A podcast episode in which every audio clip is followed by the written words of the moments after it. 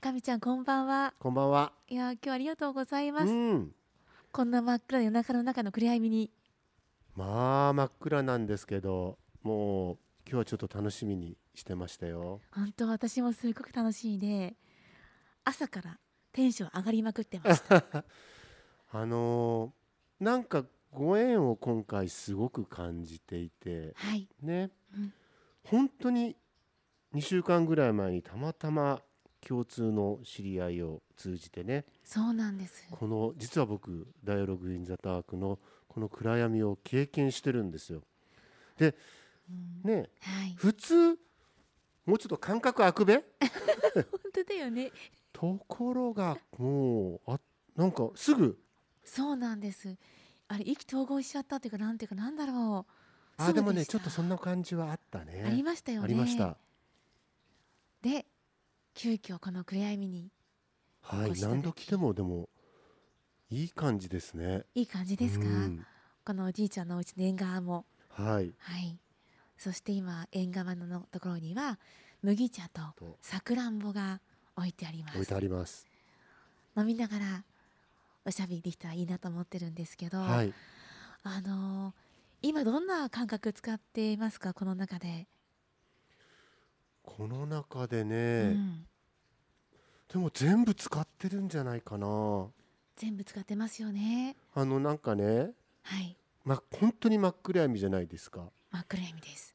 でも見えないけれど何か見えてるっていうか目も使ってる気がするの。うで目開けても目閉じてもじょあね感じが変わんないないないからね。はいでもなんかねそのなんだっけ手のひらに太陽じゃないけど、うんうん、なんかこのまぶたの裏の血管みたいなものは、なんか自分の中で息づいてるような感じがしてて。わかるその感覚。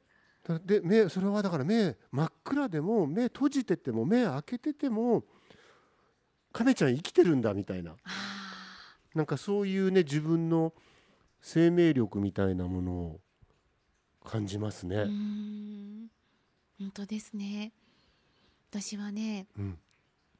今さっきあのアテンドのハチがうん。差し入れしてくれたさくらんぼのうん。後味がね、うん。お口に広がっていて、うん。甘くてね幸せな感じの味覚と、うん。あと手で触ったさくらんぼのこう指先の感覚、うん。普段よりももっとなんか触ったなって感じしましたあー確かに。あでもねあの味の感覚は真っ暗闇で食べるとなんだろう。さくらんぼもねうん。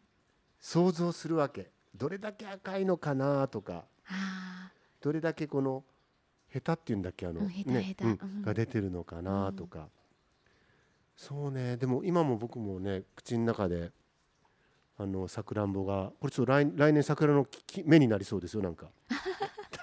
種種の感じが残ってて。ん。本当に。あのリアリティっていうのがリアルな形を感じれるんだなと思って。うん。種が口に残った時にあ種こんなにこうあの尖ってるんだなとかね。あ確かに。うん普段だったら目使ってると何かしながら食べてることも多いのでうん。こんなに味わわなかったなって思いながら今いただいてました。なんかね昔ねうん。これちょっとあーんしてって言われてあーんって食べる時ね。はいはい。でね目つぶって。ってあ言われて。ーうん。子供の時よ。うん子供ので時ねそう。で初めてチョコレートケーキかなんかなんだよな。へえ。でそれがすごくこうねなぜあの時母がうん。目つぶってって言ったんだろうって今考えちゃった。わあ素敵なお母様ですね。何なんだろう。でも母ももしかしたら目をつぶってうん食べたりとか触ったりする時のなんか特別な感覚みたいなものを伝えたかったのかな。きっとそうですよ。すごいな。お母様って普段どんなことをされてらしたんですか？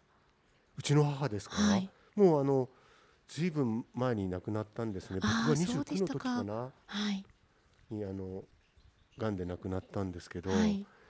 今日ううちの母の話したらもうこの番組1時間使い切りますよ。あ本当？本当使ってほしいぐらいお聞きしたい、あのね、うん、すごく面白い母で、うん。自分の考えを持っていて僕ニューヨークで生まれたんですね。あそうですよね。でニューヨークで生まれたっていうとみんな「すごいね」とか「かっこいい」とか言うんだけど、たまたま1962年から65年まで、両親がニューヨーク駐在員として仕事で行ってる時に僕は向こうで授かって生まれたんですけれど。あそうでしたか。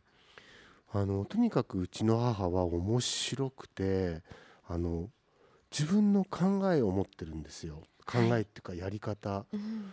を持っていて。例えばねはい。もういろいろあるんだけどこれ僕のもうちょっと京平さん多分初めて聞くだろうからうん。ちょっと今歌っていいですか？お聞きしたい。あの子守歌ってあるじゃないですか。はい。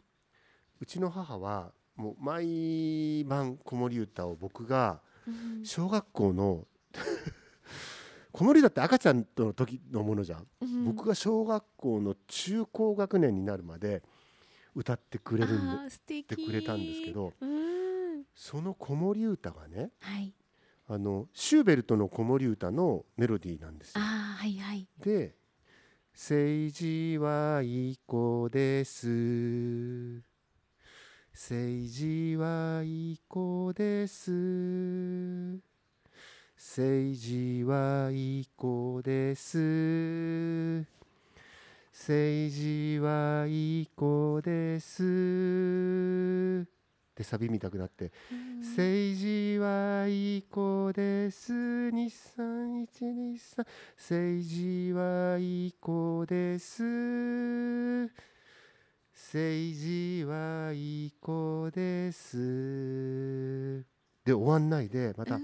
政治はいい子です。で無限ループ。わあずーっとね赤ちゃんの時からうん政治はいい子です。政治はいい子ですって子守歌をあらわあ歌ってすごい肯定的な歌ですね。だっていい子だねってふうにずっと褒めてもらってるんだものね、そうだ。だからもうバブバブしか喋れてないのに、うん、言葉は政治はいい子ですっていうのをずっとこう聞かされてきた。あーすごい。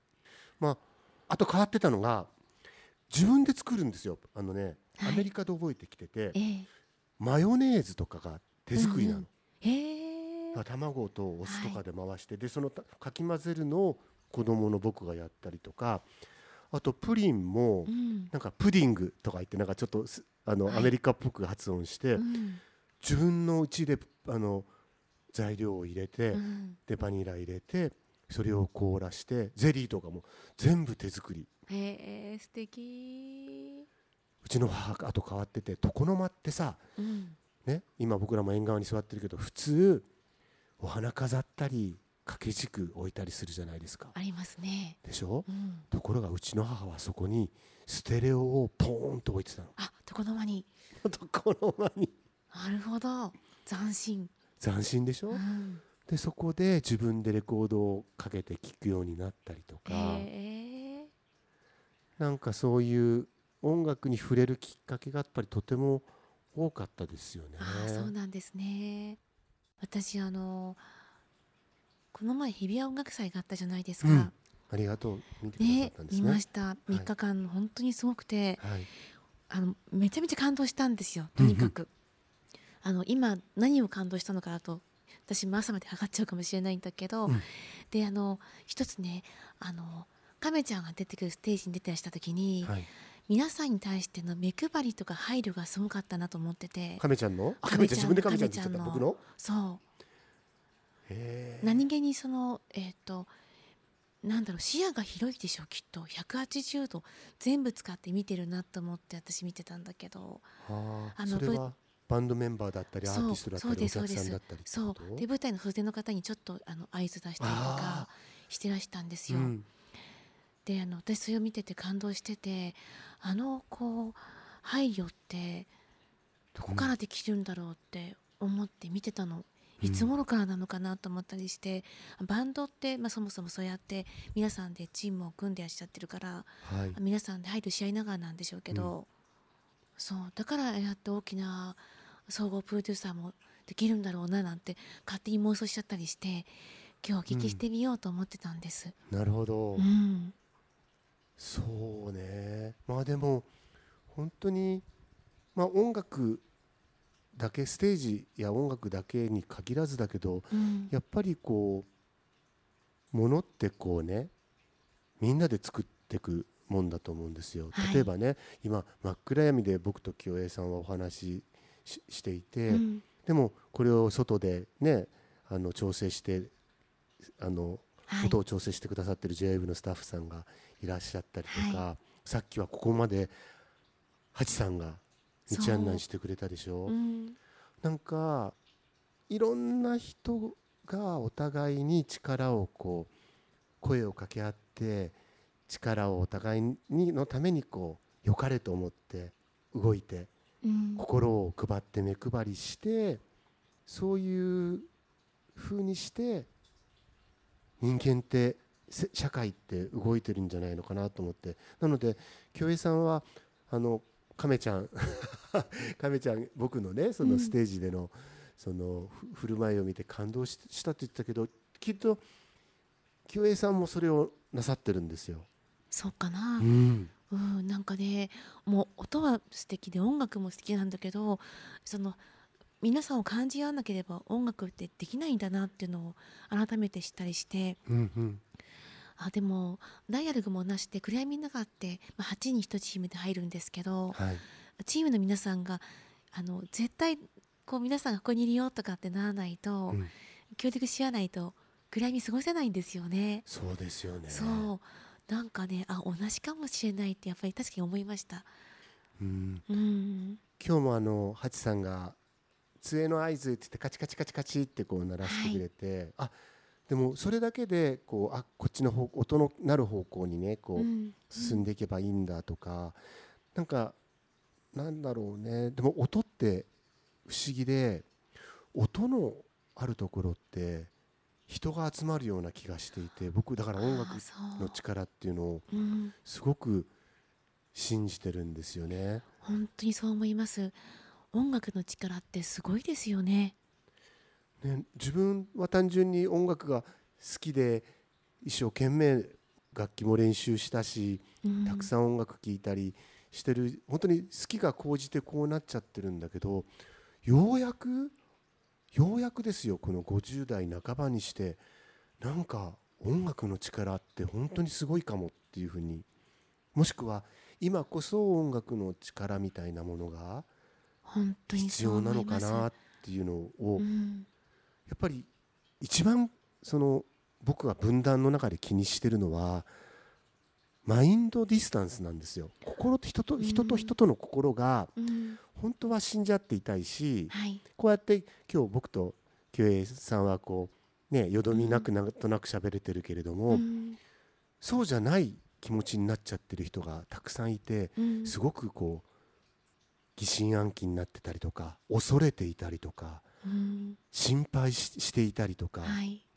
なんかそういうことでなんか人と人との心のギクシャクするなんかギクシャク係数みたいなものがすごくこう上がってきちゃってるな。跳ね上がってると思う。そう。でそれをうんなん。か、なんていうのかなこう沈静化とかトランキライズさせるっていうか、うん。柔らかく包み込んだりとかつなげてくれるのが包み込んでくれるのが溶かしてくれるって感じかな。うん音楽なんじゃないのかな、まあ、音楽やアートであや文化であったりなんじゃないのかなと思って直接なんだろう手を差し伸べたりあのさすってあげたり抱きしめてあげたりみたいな行動ももちろんしていきたいけれどもでも自分ができることって音楽をこう作ったり音楽を伝えていくことなのかなっていうふうに今こそっていうもうこの50代もう後半に差し掛かってきたなんか今ねすごくそこに気づきがある。本当にここ数年。そうですよね。本当にそう思う。あの私たちって一番最初に赤ちゃんの時にまだ胎児だった時に、うん知ってるのってリズムじゃないですか。そうだね。お母さんの心臓の音うん聞いてて、ドキンドキンっていう風なリズムをうん。感じで耳にもそれ響いていてね、だからあのリズムや音大好きなんですよね、うんうん。でそういう風にしながらもう馴染んでるものを不安な時とか人を信じた時に一番必要とするんだろうなってうん。思うんだけどもっともっと身近にあってでそれを意識できたらすごく素敵で、うん。でそれがこう街をね一つにしていったりとか、うん。またはこの街ようこそとかっていう風にできたりとか、うん。あるんだろうなっていつも思うんですよね。うん。あの海外に行くとよく広場とか、まあ、公園とかで演奏してるじゃないですか。音楽聞こえてきますよね街中から。本当に。もうそこにずっといたくなりますもんね。英語とかが分かんなくてももちろんあの他のあの言語もあるけど、うん。その言語分かんなくても音楽って分かるじゃない？うん。それでこの音楽祭を拝見した時に本当に3代のそのおじいちゃんおばあちゃんの世代からうん。お孫さんまでが集まって踊ったりとかしてるでしょ？はい。あれが本当素敵で芝生の上でねしかもみんなね。そうそう時にはこう、まあ、もちろんあの若い方が喜ぶ音楽もあったりとか、民謡があったりとか、あとはあの子供が喜ぶようにあの読み聞かせの絵本を読みながら音楽があったりとかすごかったですよね思考を凝らしてあって。積み重ねていくうちうにん。やっぱり例えばね僕が今日ここでキュエちゃんと出会っているようにたくさんの出会いっていうのがあってはい。で僕が日比谷音楽祭でこうやりたいことっていうのはもう自分が今まで58年間出会ってきた全ての人や音楽僕にいつも全カメラ投入っていうんですけどすごい、自分が本当に出会ってきた素敵なものを全部集めてうん。届けたいっていうのが多分ねこれからも僕はずっとあとね人生何年か分かんないけどずっとこのやり方であのもう日比谷音楽祭だけじゃなくもう自分のその音楽を作ったりとか音楽を届けたりとかはい。っていうもしかしたら音楽じゃなくて例えばねキュエちゃんと何かをやろうっていう時とかもそうかもしれない。うん。とにかくなんかね自分が持っているキラッと輝いているものをなんだろうもう 全部もう全部あ全部あげるよって全部差し出すからって。なんかそういう気持ちなんですよねここのところ。ずっとですもんかそれが今と未来につながってるんですね。なんですかうね。んすごいな、あのねこうやってね全部出しちゃうとうんすがすがしくて今度また新しい出会いがやってくるんですよね。やってくるんですよ。あ出し惜しみしちゃダメなんだよね。本当全部なんですよね。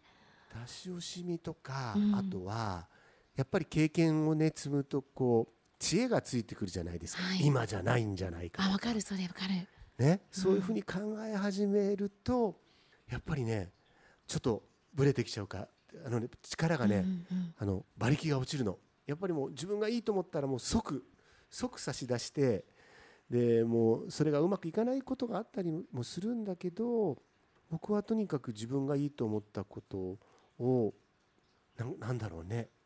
全部持ってけ。あとねだからあれですよあの例えばこう自分がやってたはい。やり方だったりとか自分がやってたこととなんか同じようなことが他のところでこうお起こってたりとか、うん。受け継がれていったりとかするのもめちゃくちゃもうねノンジェラシー本当に逆に嬉しい。あー素敵。くなれるようになった。いつからかそう。わかんないけど。そうなんですね。いつの間にかなんでしょうねきいっとね。つの間にか、うん、あと私もう一つすごいあの感動したのが、ワークショップをしてたじゃないですか、はい。あの歌を歌いたいよって言った方たちが、はい。オーディションではなくてだんだんこうそのねあれすごかったですね。そうあれは僕と僕の先輩の武部聡さんっていう、はい。あの音楽プロデューサーピアニストの方と一緒に、はい、武部さんがねたまたま今年去年は出てくれたんですあの日比谷音楽祭。ああ今年ツアーがあって、うん。ユーミンさんなんだけど、はい。ユーミンさんのツツアー本番があって日比谷音楽祭に出れないっていう時に自分も関わりたい亀ちゃんってうん。武部さん僕のこと亀ちゃんって言うんだけど、はい。あの亀ちゃんって言ってくれてでじゃあどういうことをやろうかっていう時に2人で話し合ったら出てきたアイデアでオーディションじゃなくて、うん。でも僕と武部さんっていうこの音楽プロデューサーと最最高とか自分たち自分で最高っていうのはちょっとダメじゃない？ちょっよとちょっとあれなんだけどあの僕らは本当にそのプロフェッショナルのプレイヤーが伴奏をしてうん。したらばどんなに音楽が楽しいかうん。っていうのを本当に音と音とのエネルギー交換なんですよ。はい。歌が上手くなるとかそういったことだけじゃなくて歌ってる人もあ素敵な響きが鳴った。自分がこうやってめあの感情を込めて歌ったら亀田さんのベースが答えてくれた。自分がメロディーこうやって崩したら武部さんのピアノがそれをちゃんとか察知してくれたみたいなコミュニケーションをはい感じれるそういう体験をしたらば今回ね例えばそのあの歌ってみようワークショップに参加してくれたみんなはね別に将来プロの歌手にならなくてもよくてうん。この経験がねなんか人と一緒にこう何か作っていく時とかはい。もしくはだ誰かのサポートをする時とかもしくうん。は自分がサポートしてもらった時とかにうん。すごくこのなんだろう感謝の気持ちというか、はい。尊い気持ちで前に進んでいけるんじゃないのかなっていうふうに思ったそんですよね。う思ったんですよ本当にあのセッションっていうのかなもう関わっていくことによって変わっていくじゃないですか。そうなの、そう。でその時にこう自分だけのことじゃないんだなってことをうん。感じていらっしゃるのが分かっててその一人で最初歌っている感じの雰囲気だったんだけども、そうじゃないんだなってこうやって歌う人演奏する方たちのそのなんだろうハーモニーっていうのかなその本当セッションなんですよね。でそれがどんどん高まっていってであの人の力っていうのかな。人ってこうやってお互いがこう手を差し伸べ合ってるんだなっていうのが知れたんだろうなっていう瞬間があって、その時に幸せっていうようなところからあの表情が至福の表情になっていってるんですよ。そうかもしれない。あの本当に子供であったり若い人たちもしくはあの本当にどんな人でもうんすごい才能もう誇るべきその人しか持っていないこの才能才能っていうかこの力を持ってるんだっていうことを、こうね本当にね今回は、思いました。うん、思いました。もうあの家庭にも生かされるしうん多分どんな仕事にも生かされるでしょうし今回の経験って、うん関わるってこういうことなんだっていうその一つの力がやがてはこう倍になっていくのか100倍になっていくみたいなうん。そういうふうなものが感じられてなんかね涙出ちゃったの感動して。ああ嬉しいな。はい。いやでもすごい。でもそんな亀ちゃんが今度はミュージカルにそう。挑戦されるんじゃないですか？ミュージカルね8月にねはい。ブロードウェイでやっているジャニス・ジョプリンのその半生を選んあの描いた半生っていうか死ぬ前の1週間の人生をとジャニスにこう音楽の影響を与えたっていうなんて言うんだろうあの、うん。ルーツとの触れ合い根っことの触れ合いを描いた。そして全ての音楽もそうだけど文化もそうではい。必ず先駆者がいてそれがこうバトンを渡されてっているっていうことをすごくあの温かく描いたミュージカルでうん。でジャニス・ジョプリンって27歳で亡くなってるんですね。ああそうでしたか。なんか今回ねそのミュージカルをやるにあたって、僕は今の同じ世代当時のジャニスと同じ世代のアーティストや役者さんたちにうん。このミュージカルをやってもらいたいと思って。あでー27歳の今27歳のアイナ・ジ・エンドちゃんっていうあの BiSHのアイナちゃんを選んだりとかはい。アレサ・フランクリン役には UAちゃんを選んだりとかあそれぞれがもちろんそのアーティストのことを好きだっていうのは分かってた上でなんだけれども、ーはい。なんか本当にねここでも分断をなくしたかったのうん世代でうん。いやいやそんな70年代の音楽ミュージカルどうするのよとかっていうことじゃなくてはい。どんなものも必ずこう受け継がれていってるっていうことをこううん。伝えたくて、で僕自身もこの去年もミュージカル一つあのやったんですけど総合プロデュースのミュージカルやるのは初めての経験ではい。まあそれこそ一番初めに「ダイアログ・イン・ザ・ダーク」ここに来た時の感覚と始めた時は同じでしたよ。もうわからないことだらけ。でもさっき言ったキョエちゃんが言っていた、うん。やっぱりこう大事な仲間を集めてはい、その自分の僕のことも分かってくれるし、うん。その一緒にプロジェクトをちゃんと進んでいけるっていうそのチームをちゃんと作って何回も何回もアイディアを出し合っていくうちにもう2年がかりで今ここまで来てきて今そろそろ稽古が今始まってる始まったんですけどああそうですか。もう稽古が具体的な動きが始まるまでに2年間とかかけてるとうんもう心配事わからないことだらけだけどでも先輩本当にねあれ皆さんラジオを聞いてる人も本当に本当にねあの聞くは一時の恥ですよ。本当に聞かぬは一生の損で。うん。分かんないことはもう全部聞いて。でできないことは全部できる人に頼んで。はい、そうやって口にどんどんどんどん開けていって、うん。今はもうワクワクとドキドキでしかない。あーいいですね。なんかこうエネルギーを感じますね。暗闇の中でも。あ本当に？本当に、エネルギーといえばさ、うん、僕が運転席に乗って車を運転してるとね僕の窓側だけがさ曇るんですよ。あーすごい。であの妻とかは人間加湿器って僕のこと呼んでるんですけど これもなんかエネルギーなんですかね？もうきっとあの蒸気が上がるぐらいなんですね体の中から光合成してんのかな？なんだろう？あ光合成してるかも。あちなみにねはい。僕ね今ね暗闇にいるじゃないですか、うん。で暗闇でも今すごい心が落ち着いてましてやこのキュエちゃんのもう本当にこう聞き上手だからばいろんなことペラペラ喋っちゃってますけどとんでも僕ない、ね日向ぼっこ好きなんですよ。わあわかるなー。日向ぼっこして昼寝。うん。これがね僕の本当に最高の時間でうんとでもいいの。20分30分とかでもはい。この太陽を浴びてうとうとする。と本当にそこからめお昼寝とかしちゃうしちゃったりするんですけど目が覚めると本当にい生まれ変わったようになってて。はい、あのね僕すごくいつもね日焼けしてるんですよ。うん、それは日向ぼっこのせいであの 亀田誠治あの日サロとかも行ってバンバン焼いてんじゃないのみたいな思ってる人あの違いますから。あの日向バッグだっ日たんだ。向ぼっこでうっかりや日焼けしちゃってる。あーそうか。なんで僕早寝早起きなんですけど、はい。太陽が起きてる時間に活動するのが大好きで皆さんねミュージシャンとかって夜型だと思ってもう夜も寝ずにんあのす曲作りとかしてると思ってると思うけど僕全然違くあて違うんだ。もう今朝、はい。今もう真夏ですけどええ。今朝とかは朝もう5時前に起きて6時からもう仕事してますよ。曲作り。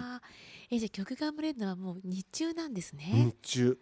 太陽のいる間にもういっぱい曲を作ったりとか、うん。あの自分のすやらないやきゃいけない仕事をしてで僕たちのねでもねスタジオっていうかね外でこうみんなで一緒に作ったりするっていうのはお昼からが多いんですよ。はい。なんでお昼までに自分の宿題をね終えちゃうの。あそっか。太陽いっぱい浴びて、うんまあ気持ちいい。そうするとねうん。現場行くじゃん。スタジオでなんかこうレコーディングする時とかも、うん。宿題がもう終わってるわけ。あ気分いい。だから一番子供みたいにもう夏休みの宿題が終わった子供みたいにいつも僕スタジオでもうはしゃいでるらしい。それいいですね。私いつも泣いてますからね。宿題31日の気持ちで。あでもそれはありますよ。あのねやっぱりね納期や宿題が迫ってくるとやばいやばいって思う気持ちもあるけれど。そうかなんかでもそうん。あ例えばね今日もね、ここに来る前この暗闇に来る前に、うん。僕ねお風呂入ってきてるんですよ。あスパ行ってお風呂入ってきてて。そうでしたか、うん、あの水に流すわけ前の仕事の。わあ素敵。でそうすると、うん。今日はキュエちゃんにも会うでしょ？でこう、うん。JF さんの収録だラジオの収録だし、うん。初めて出る番組だし、うん。なんかやっぱり新しい亀田誠治で行きたくて。すごい。なんで今日とか本当にあの20分30分とかで、はい。あのお風呂入ってシャワー浴びて整えてくるだけなんだけどでもそれだけでも随分整整うんですよ気持ちが。それいいですね。ね、昔からね、まあ、水すべては水に流してさなんて言うけど本当にこの水のパワーって今も水の音聞こえますもんねここね。はい。なんかある気がしますよ。いやありますよ水のパワーって。私も水大好きで、うん。やっぱりあのなんかね川に行ってもどこ行ってもすぐ入っちゃうんですあよ僕も入っちゃう。ね。もうあの水たまりもなんなら入っちゃったりしちゃって。入っちゃう入っちゃう。水たまり選んで入ってくよ僕そうそうそうそう。あ同じ仲間がいた ジャボジャボ入って、うん。もうずぶ濡れになってうん面白くて、うん。ありますよねあったらね。あともう季節外れの海とかでもなんかあ足つけたくなっちゃって。そうそうそう。入ってる、入っちゃう。入っちゃう。そう。私はなんかあの洗面所とかお風呂場とか、あのお風呂入ってるとか、うん。あと水のあるところに行くとあ暗闇でこれやろうとかって浮かんだりします。ん。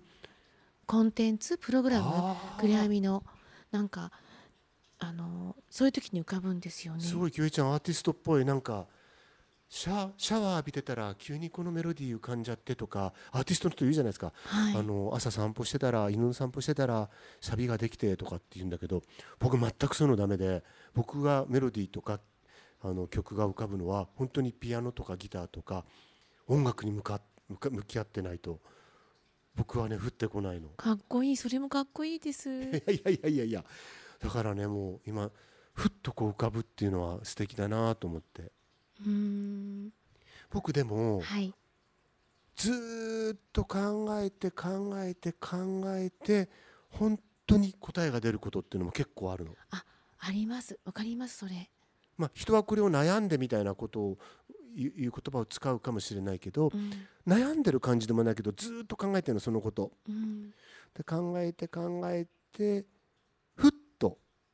しかもあれねあの、うん。ああの企画とかの場合はあの頭の中で浮かぶけど音楽の場合は楽器に向かわないと浮かばないんだけどでもそういうのがあってだからこうよくほら難産でとかって言うじゃないですか、でもはい。はい難産も難産でこう作品やアイデアが生まれるっていうのもいいことなのかもなっていうふうに僕思ったりしますね。そうですよね。そう思います本当に。生まれるっていうのっていろんな形がありますもんうね、ん、スッとできちゃう時もあったりしますけどね。安産でね。うん。確かに本当にそうですよ。でもあれかも一番はねうん。本当にミュージシャン仲間とかアーティストとか例えば今だったらキュエイちゃんとか人に助けられてる。本当にああできないできないっていう時も誰かがアイデアを出してくれたりとかはいなんかそこにヒントがあったりとか。うん。あれ亀ちゃんイントロこっちの方がいいんじゃないみたいなことを誰かが言ってくれたりとか。そうするとああ本当にそうだって思えて。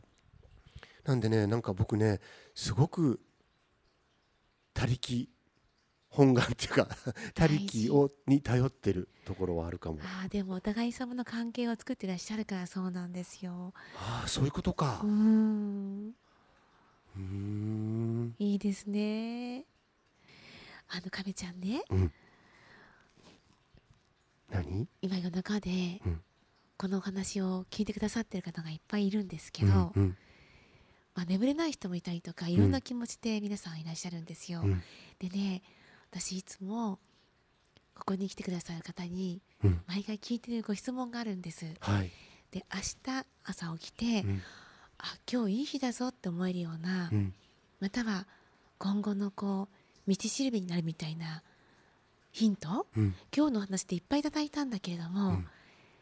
一言で何かお伝えいただけるとするとどんなことかを聞いてもいいですか？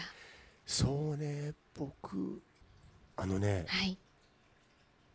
辛いこととか嫌なこととかね、まあうん逆も嬉しいこととかいろんなこともがあったとするじゃん今日。はい、今日あったとして、うん、でもね眠って目が覚めたら明日が人生最初の日なんですよ。わそう思うといくらでもこれからいろんなことがを始められそうな気もするしおうん。ちょっとうまくいかなかったことが続いてたとしてもうん。それをなんかリカバーすることができるような気がするしとにかくね僕はその日向ぼっこも含めてお日様パワーっていうのを信じていてはい。とにかく朝が来て夜が明けて朝が来てうん。そして新しい一日が始まったらばそれはもう人生最初の日自分の。それがこれからずっと続くんだ。たくさんチャンスがあるかもっていうふうに思えると逆逆に考えてもいいんだよ、えーとうん。うまくいかなかったことが多多すぎちゃった。ら、うん。もうあの明日新しい日になるから今日のことはもういいみたいな感じで。そうだそうだ。忘れちゃってもいいし、本当だ、うん、もうだって昨日じゃないんだもんね。そう昨日じゃないんだもん。新しい朝なんだ。本当です。わあいい話を抱えた。あ本当？